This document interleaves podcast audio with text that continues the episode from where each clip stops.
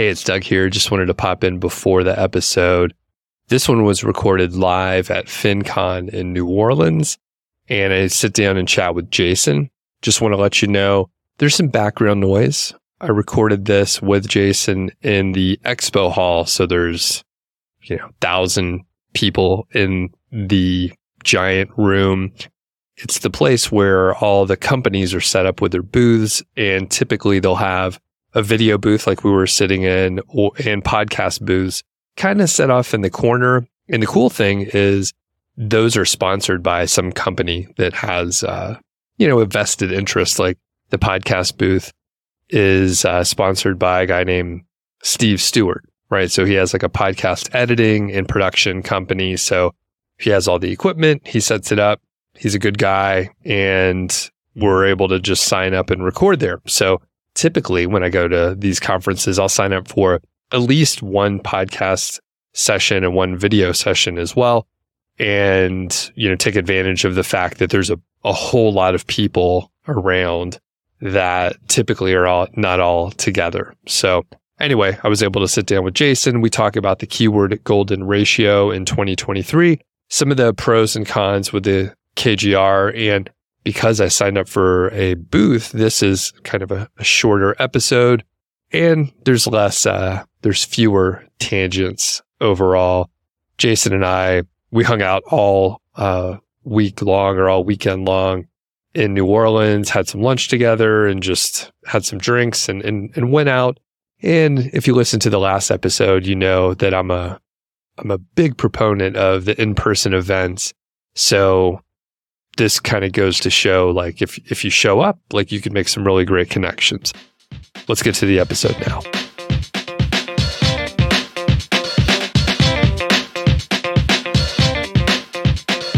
Hey, what's going on? Welcome to the Doug Show. My name's Doug Cunnington, and today we are recording live here at FinCon. So it's uh, October, we're in New Orleans, and I'm hanging out with my friend Jason, and we're going to talk KGR stuff and some, I guess, details about FinCon also. So, Jason, how's it going today? Going good. Thanks, Doc. you haven't been on the show before, but we've emailed for years, so I feel like I kind of know you a little bit. We've hung out a lot in the last few days, but can you do an intro about you know what you do, sort of full time, very brief, and then like why you are here, and we'll we'll unpack it, but a little intro on yourself. Excellent, thanks. Um, yes, so my day job is actually on a fintech with a fintech firm. I uh, actually career has been in the trading, institutional trading and finance space. So I've been aware of FinCon for a long time. Uh, big consumer of some of these uh, finfluencer types. Uh, but for many of these years, I've been also building content sites, niche sites, and uh, I think I started started watching you maybe five or six years ago. Okay. And listening to your podcast, and uh, well, you know, your no bullshit style is, uh, yeah. Uh, it resonates with me. So I kept listening. Awesome. Thank you. Thank you. Yeah, like I said, I feel like we've exchanged a lot of emails in the past. So, did you get started with niche sites like five or six years ago, or when were your first sites? What was your introduction?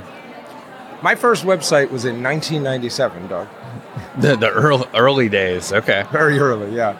Yeah, and I did it off and on uh, uh, from there sometimes for a, maybe a startup that, that I was working on or for a day job company that I was working for. Uh, so to that degree, I guess I was in-house in, okay. in, in, a way. Uh, but I've also been building, you know, content sites as side projects along the way as well. So when did you start those side projects for like niche so sites as we know them these days? In earnest, I would say, yeah, four or five years ago. That's when I started building my current uh, small portfolio of sites. Uh, the, the few that I have um, that I directly manage uh, solo uh, are on the smaller side. Got a couple that I'm involved in uh, with partners. They're sort of the face of the sites. They've got sort of in real life qualifications. And then uh, I'm invested in one significantly larger site not doing any operations on it. Got it. Okay, so how many sites do you own and run solo, and then how many do you have like partners and stuff? Uh, I'd say three solo, two others with partners. Okay. So about five or five total. Correct. For the the three, when did you start them? Can you talk about like some of the history with those three sites? Yeah. So started them a lot longer ago than the current traffic would suggest, because the day job and all, you know, and uh, shiny object syndrome. I'm I'm a, I'm a victim, or I'm exposed to that. Uh, but uh, yeah, I'd say I started those four or five years ago. I've got a brand new site actually that I just started as well. As I mentioned to you the other day, uh, I jumped into Spencer Haws AI Site Challenge, so just started up a new recent one. So again, shiny object syndrome. Yeah, yeah. And uh, f- funny enough, so FinCon's great. Spencer, like I could see him. He's right over there. I see him uh, in his booth. Oh, yeah, First yeah, time I met nice. Spencer, um, even though we've known each other for maybe about a decade, which is crazy, just online. Um, but yeah, first time I met Spencer here. So awesome. um, that brings us to you know why you're at FinCon. So part part of it, you said you know you're in the finance industry, so like you're you- you're aware of the companies, but like Yeah. you haven't been before, so maybe like the vibe here is a little bit different than the kind of conference you would normally attend for. Absolutely. So yeah, why are you here in New Orleans? Yeah, well, to meet a few folks that I've uh, known for a long time but never met in person, uh, which has been awesome. And I met people I didn't even expect were going to be here, so that's been great. Um, and yeah, there's a couple of startups here that are uh, not too far afield from stuff that I'm currently involved in. So I was aware that they were going to be, uh, they had booths there. Uh, just uh, to do the FinCon thing, you know, it's almost like that uh, trip to Mecca, you know, if you're in the space. It's, uh, uh, and it was in New, New Orleans, so it moves around every year. But when I saw it was in New Orleans, I was like, okay, that's it. I'm pulling the trigger. Cool. Yeah, and you, uh, I think you emailed me whatever six or eight months ago just That's to right. double check. Um, yeah, and I bought my ticket like way back.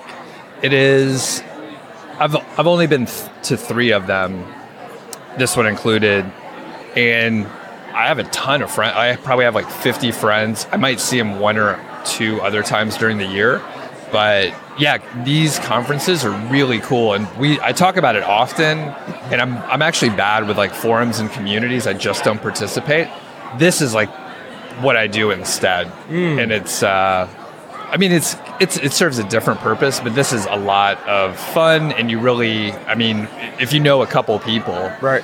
you get introduced to like 50 more and then you see them the next year and you if you just go like two or three years like you you will know Yeah. a ton of people now the other thing is you're, you're in the space like you follow along with some of the financial independence uh, bloggers and podcasts as well so can you talk about that like how'd you get exposed to that side of the blog So it's interesting. I'm. Um, it's like the cobbler needs new shoes thing. So I've been in the finance industry for most of my career, but uh, didn't do uh, nearly as good a job with my retirement planning as I should have.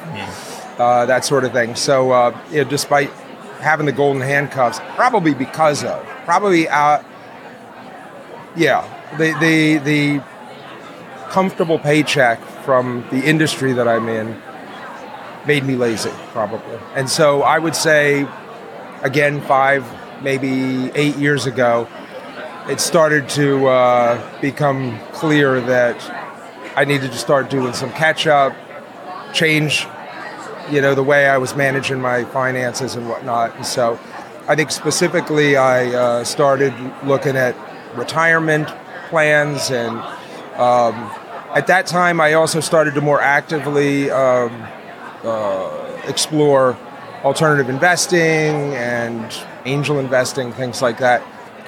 For a lot of the time I in my career I was actually working for a large bank and you're sort of limited in what you're permitted to do outside of your job. right So that's also just part of an partly an excuse, right? There was still better planning I could have done. So Right. So yeah, a lot of the folks that I looked at um, uh, were were focused on you know just budgeting and retirement planning. Uh, interestingly, and I don't say it too loud here at FinCon, but you know I have my my reservations about the whole fire thing. So But if you say it too loud in certain circles, you know, you're, you're going to get Yeah. stink eye. So the we'll go on. I'm, I'm curious because I mean, like a lot of people do have reservations about it, and there's, I think, like in the in the beginning. So I'm like sort of newer to this world. Maybe like 2020 is when I started looking a little more closely. But yeah, there's a big contrast from like the earlier bloggers, like say 2010 to 2015 or so, maybe like the first generation of those mm. early retirement bloggers Yeah, yeah. to where they're where they are now where it's like it's a it's a different it's a different priority set and a different set of goals. But yeah what are your reservations about the fire portions? It's financial independence retire early Uh, it's twofold, and they're probably interlinked. So, I mean, I think the the notion that you're meant to take this large percentage of your income and sock it away. fir- First of all, the basics are great. You know, uh, invest conservatively and regularly and consistently. You know, do it mechanically. Don't pay too much attention to it. Index funds are fine. Uh, budgeting is great. Being frugal, even. I'm a cheapskate. I'm down with all that stuff. That's fine, right? But most of the population of this country and honestly the world, they're never going to be in a position where they're making even enough money in the first place to take 50% or more and put it aside. So it, it's uh, it's like a self-selecting thing. So that my first big complaint with it is it's fine for people that can afford to actually do it. But if you're never in a position where you're making enough money in the first place, then it's not an option. And so, and, and I think I think a lot of influencers sort of recognize this, and so a lot of a lot of folks that are, you know, not exclusively in the fire space, they'll talk about it, but they'll also talk about side hustles and you know, you know how to do part-time jobs and sort of income stacking and all of that, and that's great, and that's the way you do it. You kind of stair step into a place where you're making more money and you can save more. My other complaint about it is like the retire part, right? And and you and Carl have talked about this a lot, and spot on, because I think a lot of people, it's conceptually it's retiring, but it's not really. People, people don't want to stop doing things; they want to keep being productive. But I think um, there's folks at the other end who m- might have been able to put money aside when they were younger. Maybe they had extra kids or they had medical conditions or whatever. But by the time they get to retirement age, even though they may have a decent retirement account, they're still not in a position where they can retire. And so I'm more of a retire never kind of guy, partly because I just like to work, partly because I think most people uh, with, with cost of living and everything are going to have to have extra income. Yeah. So those are the kind of the two related. okay i think those are valid. Those are weak points though but they're valid. Yeah yeah. So uh no i, think so part of it and we'll we'll have just a little debate because I, I mean like i i those are valid.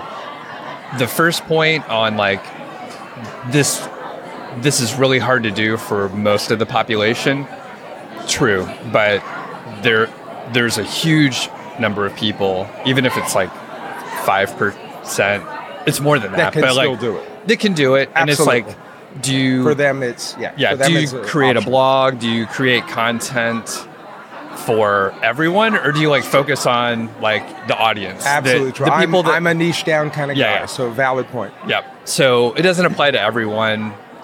The value you okay. still get is like the the the knowledge of what you you could do. So even Right. if you don't save 50%, you save 30% instead. That's much better than 10%. And then if you look at the compound interest, I mean, it's going to shave That's a lot of time off. So even if you can't do it in, and by the way, the maturity of the sort of niche in the industry has shifted towards like, hey, don't sprint to try to retire early where you mm. like hate your job, you hate your life, you're working too much, versus like, why don't you just work a little longer and find a job that you like better and you The have the, narrative flexibility? has evolved and changed Yeah. some. That's true. Yeah. so a lot of my friends actually sprinted to retirement and then they weren't happier when they stopped working. Right. So they had to figure out their other issues and problems. That's a great problem to have, though. To Yeah. Be honest with you. And then the other thing, yeah, 100%. Like most people don't retire. They just like they have flexibility to do less or work on projects that they want to. If you just sit around and do nothing, that's probably not the greatest move. People But are usually you better off if you would have saved extra early on in life? You probably are, even if you right? still have to. yeah, and there's a full spectrum. So anyway, valid points. But valid points too. Okay, perfect. we just agree. Okay, so we will. I, I don't know if I emphasized earlier. We will talk keyword golden ratio. So. I I need to refresh some of the videos. People still talk about the KGR, but I haven't in a while. So, Jason, you've been a good proponent for it and you've been looking at it more deeply. So, actually, I will let you, if you're up for it, define the KGR. We can link to other videos and stuff, but yeah, talk about KGR. Happy to, because I love the keyword golden ratio. Thank you, Doug, for Oh. turning me onto it. So, because that was one of the first things that I actually uh, picked up from you uh, when I started watching. So, so maybe maybe because we're at FinCon, we can like geek on some economics a little bit, some Please. economics theory. Okay. So the reason the keyword golden ratio is awesome is because it is this really simple, elegant formula for identifying imbalance. And what kind of imbalance are we talking about? It's supply and demand imbalance. And if people don't appreciate it, you know, supply and demand, the law of supply and demand is everywhere. I mean, people uh, think of it like it happens in the marketplace, maybe in the stock market, or during the pandemic, everyone wanted toilet paper and there was no toilet paper. The price of toilet paper goes up. You know, I mean, the truth is, supply and demand dynamics are absolutely everywhere. Every complex system has them, and they very much uh, happen in the Google SERP. So we know that when we put a keyword in, as long as it's a word that key, that Google even vaguely understands or a set of words, they're going to give some results. They have to give some results. But when you take a closer look at what they give, you start to realize that for every search term, for the search intent, the true search intent, they don't necessarily have a, a large supply of pages that are truly targeting that keyword, that search term, or that search intent. But they still have to give you stuff. So, what the keyword golden ratio does, in my view, is it helps you quickly identify if there are not enough uh, pages that are targeting that search intent, that are targeting that search term.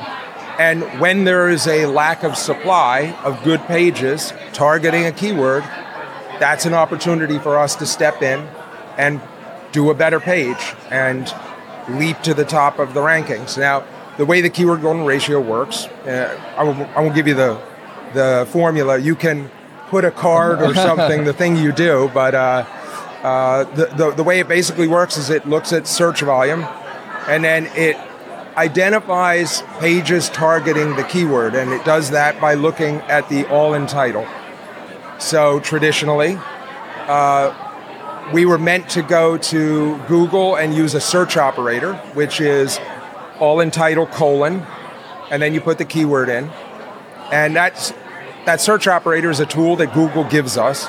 They give us a bunch of search operators. Uh, but what that allows us to do is look for that keyword just in the title of the pages that are coming up in the results. And so by identifying how many all in title matches there are, you have a rough but actually quite effective way of identifying the number of pages targeting the keyword. And when you look at the volume and you look at the number of pages targeting the keyword, and you see that's a really short list, and by the way, they're really crappy pages too, then you know you've got an opportunity to go attack that SERP. And that's why I love KGR because it's simple and it quickly identifies supply and demand imbalance.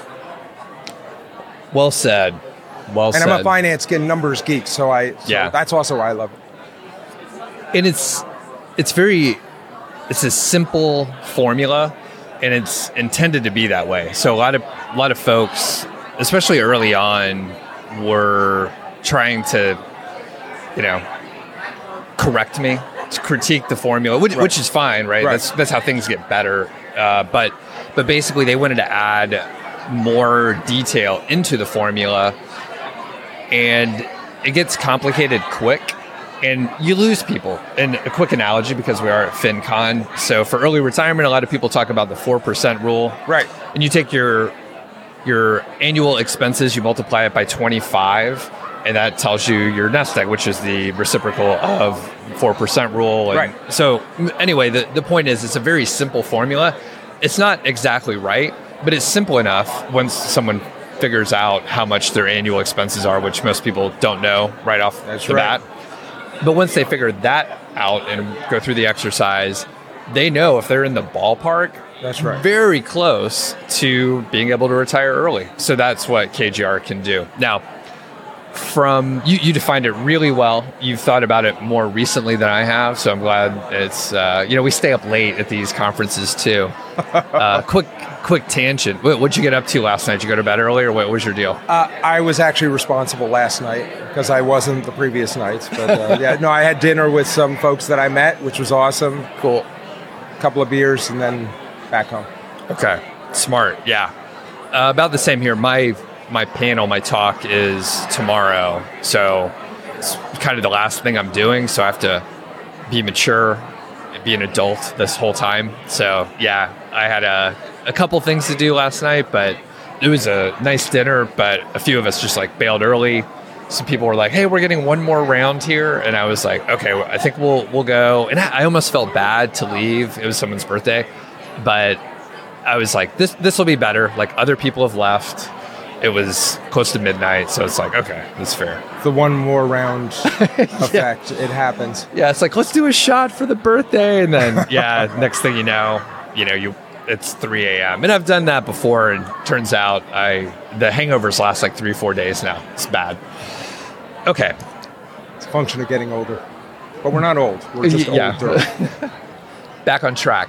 So, what are some of the issues that pop up with KGR, right? So, it's simple, it's limited in a lot of ways, but for certain things, it's very good. That's and it- it's very good for brand new websites or people that are kind of getting started and they don't know how to prioritize the thousands of keywords they've looked at. So, it can help you in those ways. But yeah, what limitations have you found with either the KGR or the process? Right. So yeah, as I sort of alluded to earlier, uh, m- most of the sites I work on are, uh, unfortunately, they're they're still, you know, on the on the smaller end of the spectrum. But uh, there's there's so many long tail keywords. There's so many. Uh, uh, opportunities that are out there, and uh, I think that that's where the KGR uh, helps the most, right? So there's so there's a couple of things. So just specifically around the the 250 search volume threshold, which is something that you you you put into the equation, you put into the rule, but it's a good threshold. I think I've uh, a, lot of people have experimented with trying to use the KGR for search volumes over 250 and it's okay. And I think you've said that you've given us all permission to to use it for higher search volumes. But here again, I think there's uh, you just Google law of large numbers. You you can get a sense statistically why there are there are rules or laws or principles that work very effectively with smaller numbers and they do different things with large numbers. And again you can see this manifest in different ways but that's the case here too. So if you're using kgr you know i use 260 for a very geeky little reason because most of the keyword tools they get their search volume from google. Google's API actually pushes the, the search volume numbers out in buckets. And so if you ever look at a large list of keywords and the search volumes, you'll see these sort of ladders. There isn't like a lot of graduation between, you know, it goes uh, 0 to 10 and then 10 to 20 and then Right. to 50 and so on. And so if I include 260, I get like a few more keywords in my Sure. in the mix. So I use 260 instead of 250, but same principle. And uh, uh, but I but I think you know as long as you're aware of it, like you were talking before about the four percent rule, you know, you you want to know that you're sort of in the neighborhood. You're you're in the vicinity of on target. And I think it's the same with KGR. So you can use it for higher search volumes, but if you're going to try to do it on 5,000, 10,000, 20,000 search volume keywords, you're going to have more difficulty. The reason for that is not just because of the search volume, it's because uh, at those bigger numbers, the competition is very different. And I believe that, and it's just my theory, Google is also applying different criteria to try and filter out the competition on those bigger keywords. And then when you get into things like YMYL, I think even more so. They've got extra filters on top of those other ones. And so keep it simple, as you said. Use it on smaller search volume keywords, and uh, I think you're you're you're golden. Uh, the other problem that uh, I discovered some time back, and I think most people who do the KGR have seen this, is when you use the Google search operator, the all-in title search operator, you start to see that the results Google gives back using this tool uh, are often inaccurate. So you'll find things in the results that are not actual all-in title matches.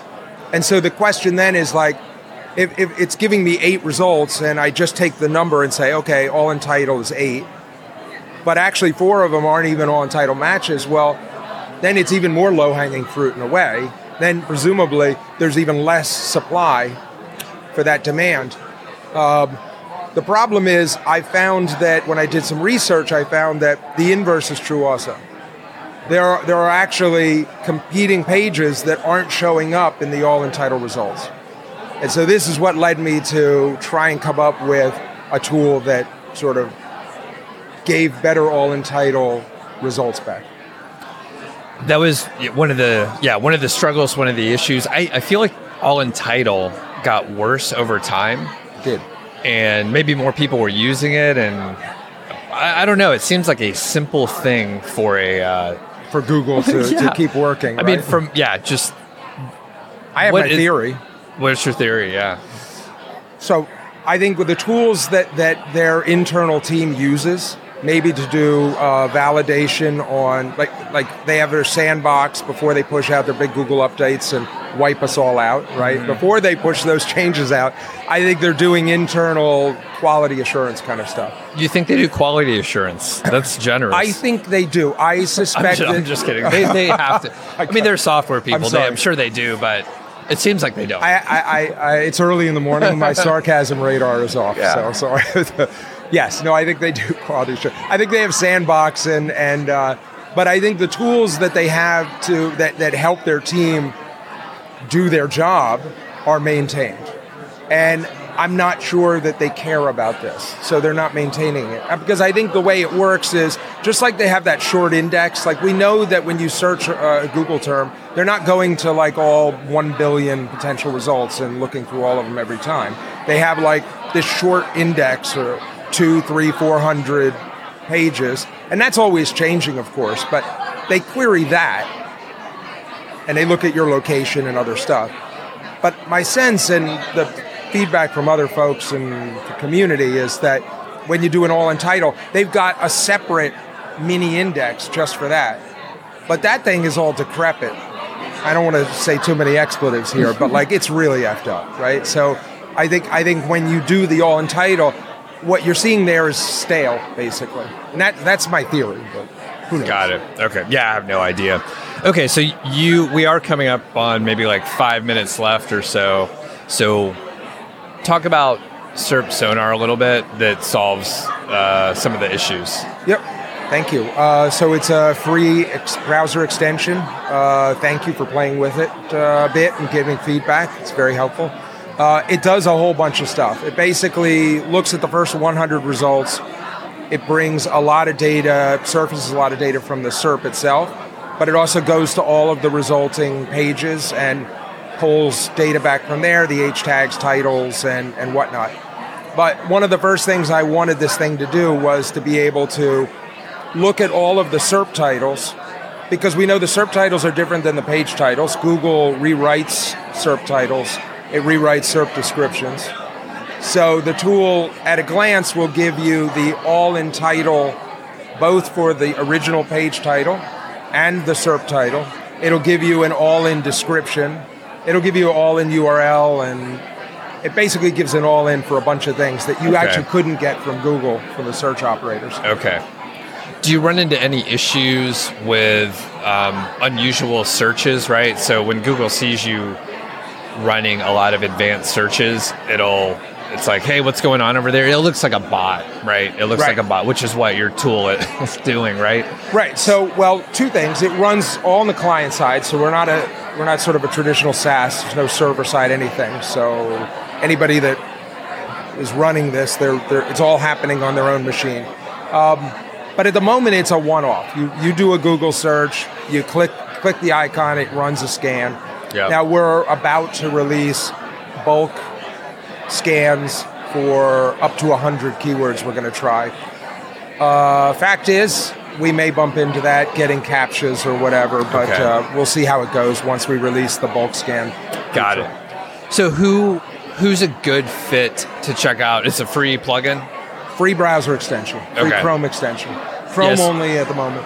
So who's yeah, who's a good fit to check this out? Anybody that does so, so my pitch is it's for keyword and topic research and competitor research, but it's for folks doing content sites. Anybody that needs to rank higher in the SERP, but it's there's also features there for uh, maybe brand managers as well. Uh, I mean, there's a lot more to the tool than than just the KGR stuff. Oh, I should have mentioned also. At the moment, if you've got keywords everywhere, the very excellent plugin. great tool, yeah. yeah, that yeah, we love it, and and you're getting the search volume from keywords everywhere. We'll pull in the search volume and we'll calculate the KGR automatically. Okay. So we get the all in title number, an accurate one, but if you've got the search volume in there, we also calculate the KGR. Okay. That's all. It saves a huge amount of time. Okay. So unfortunately we only have 30 minutes here, so we'll have to cut it short. We could probably talk for hours and we, we did Appreciate that. before. Yeah. so where should people find this tool and where should they find you? Uh, the tool is serpsonar.com, S E R P sonar, S O N A R, serpsonar.com. Uh, so go there, check out the videos and whatnot, and go to the Chrome store and download the extension. Um, I'm on most of the places as J. Paul Hendricks, so Okay. find me on Facebook, Twitter sometimes. Um, yeah, there you Okay. go. Cool. Yeah, we'll link up to all this stuff. And thanks, Jason. It's been a pleasure to meet you and uh, hang out. And uh, Awesome. yeah, people should come to conferences. Like they're Seriously. really fun. Everyone's super nice. I've been to a bunch of SEO and digital marketing conferences this year as well. They're they're awesome. Everybody should do what Doug says and come Yeah. to conferences. all right. Thanks, man. And we'll catch up soon. Thank you.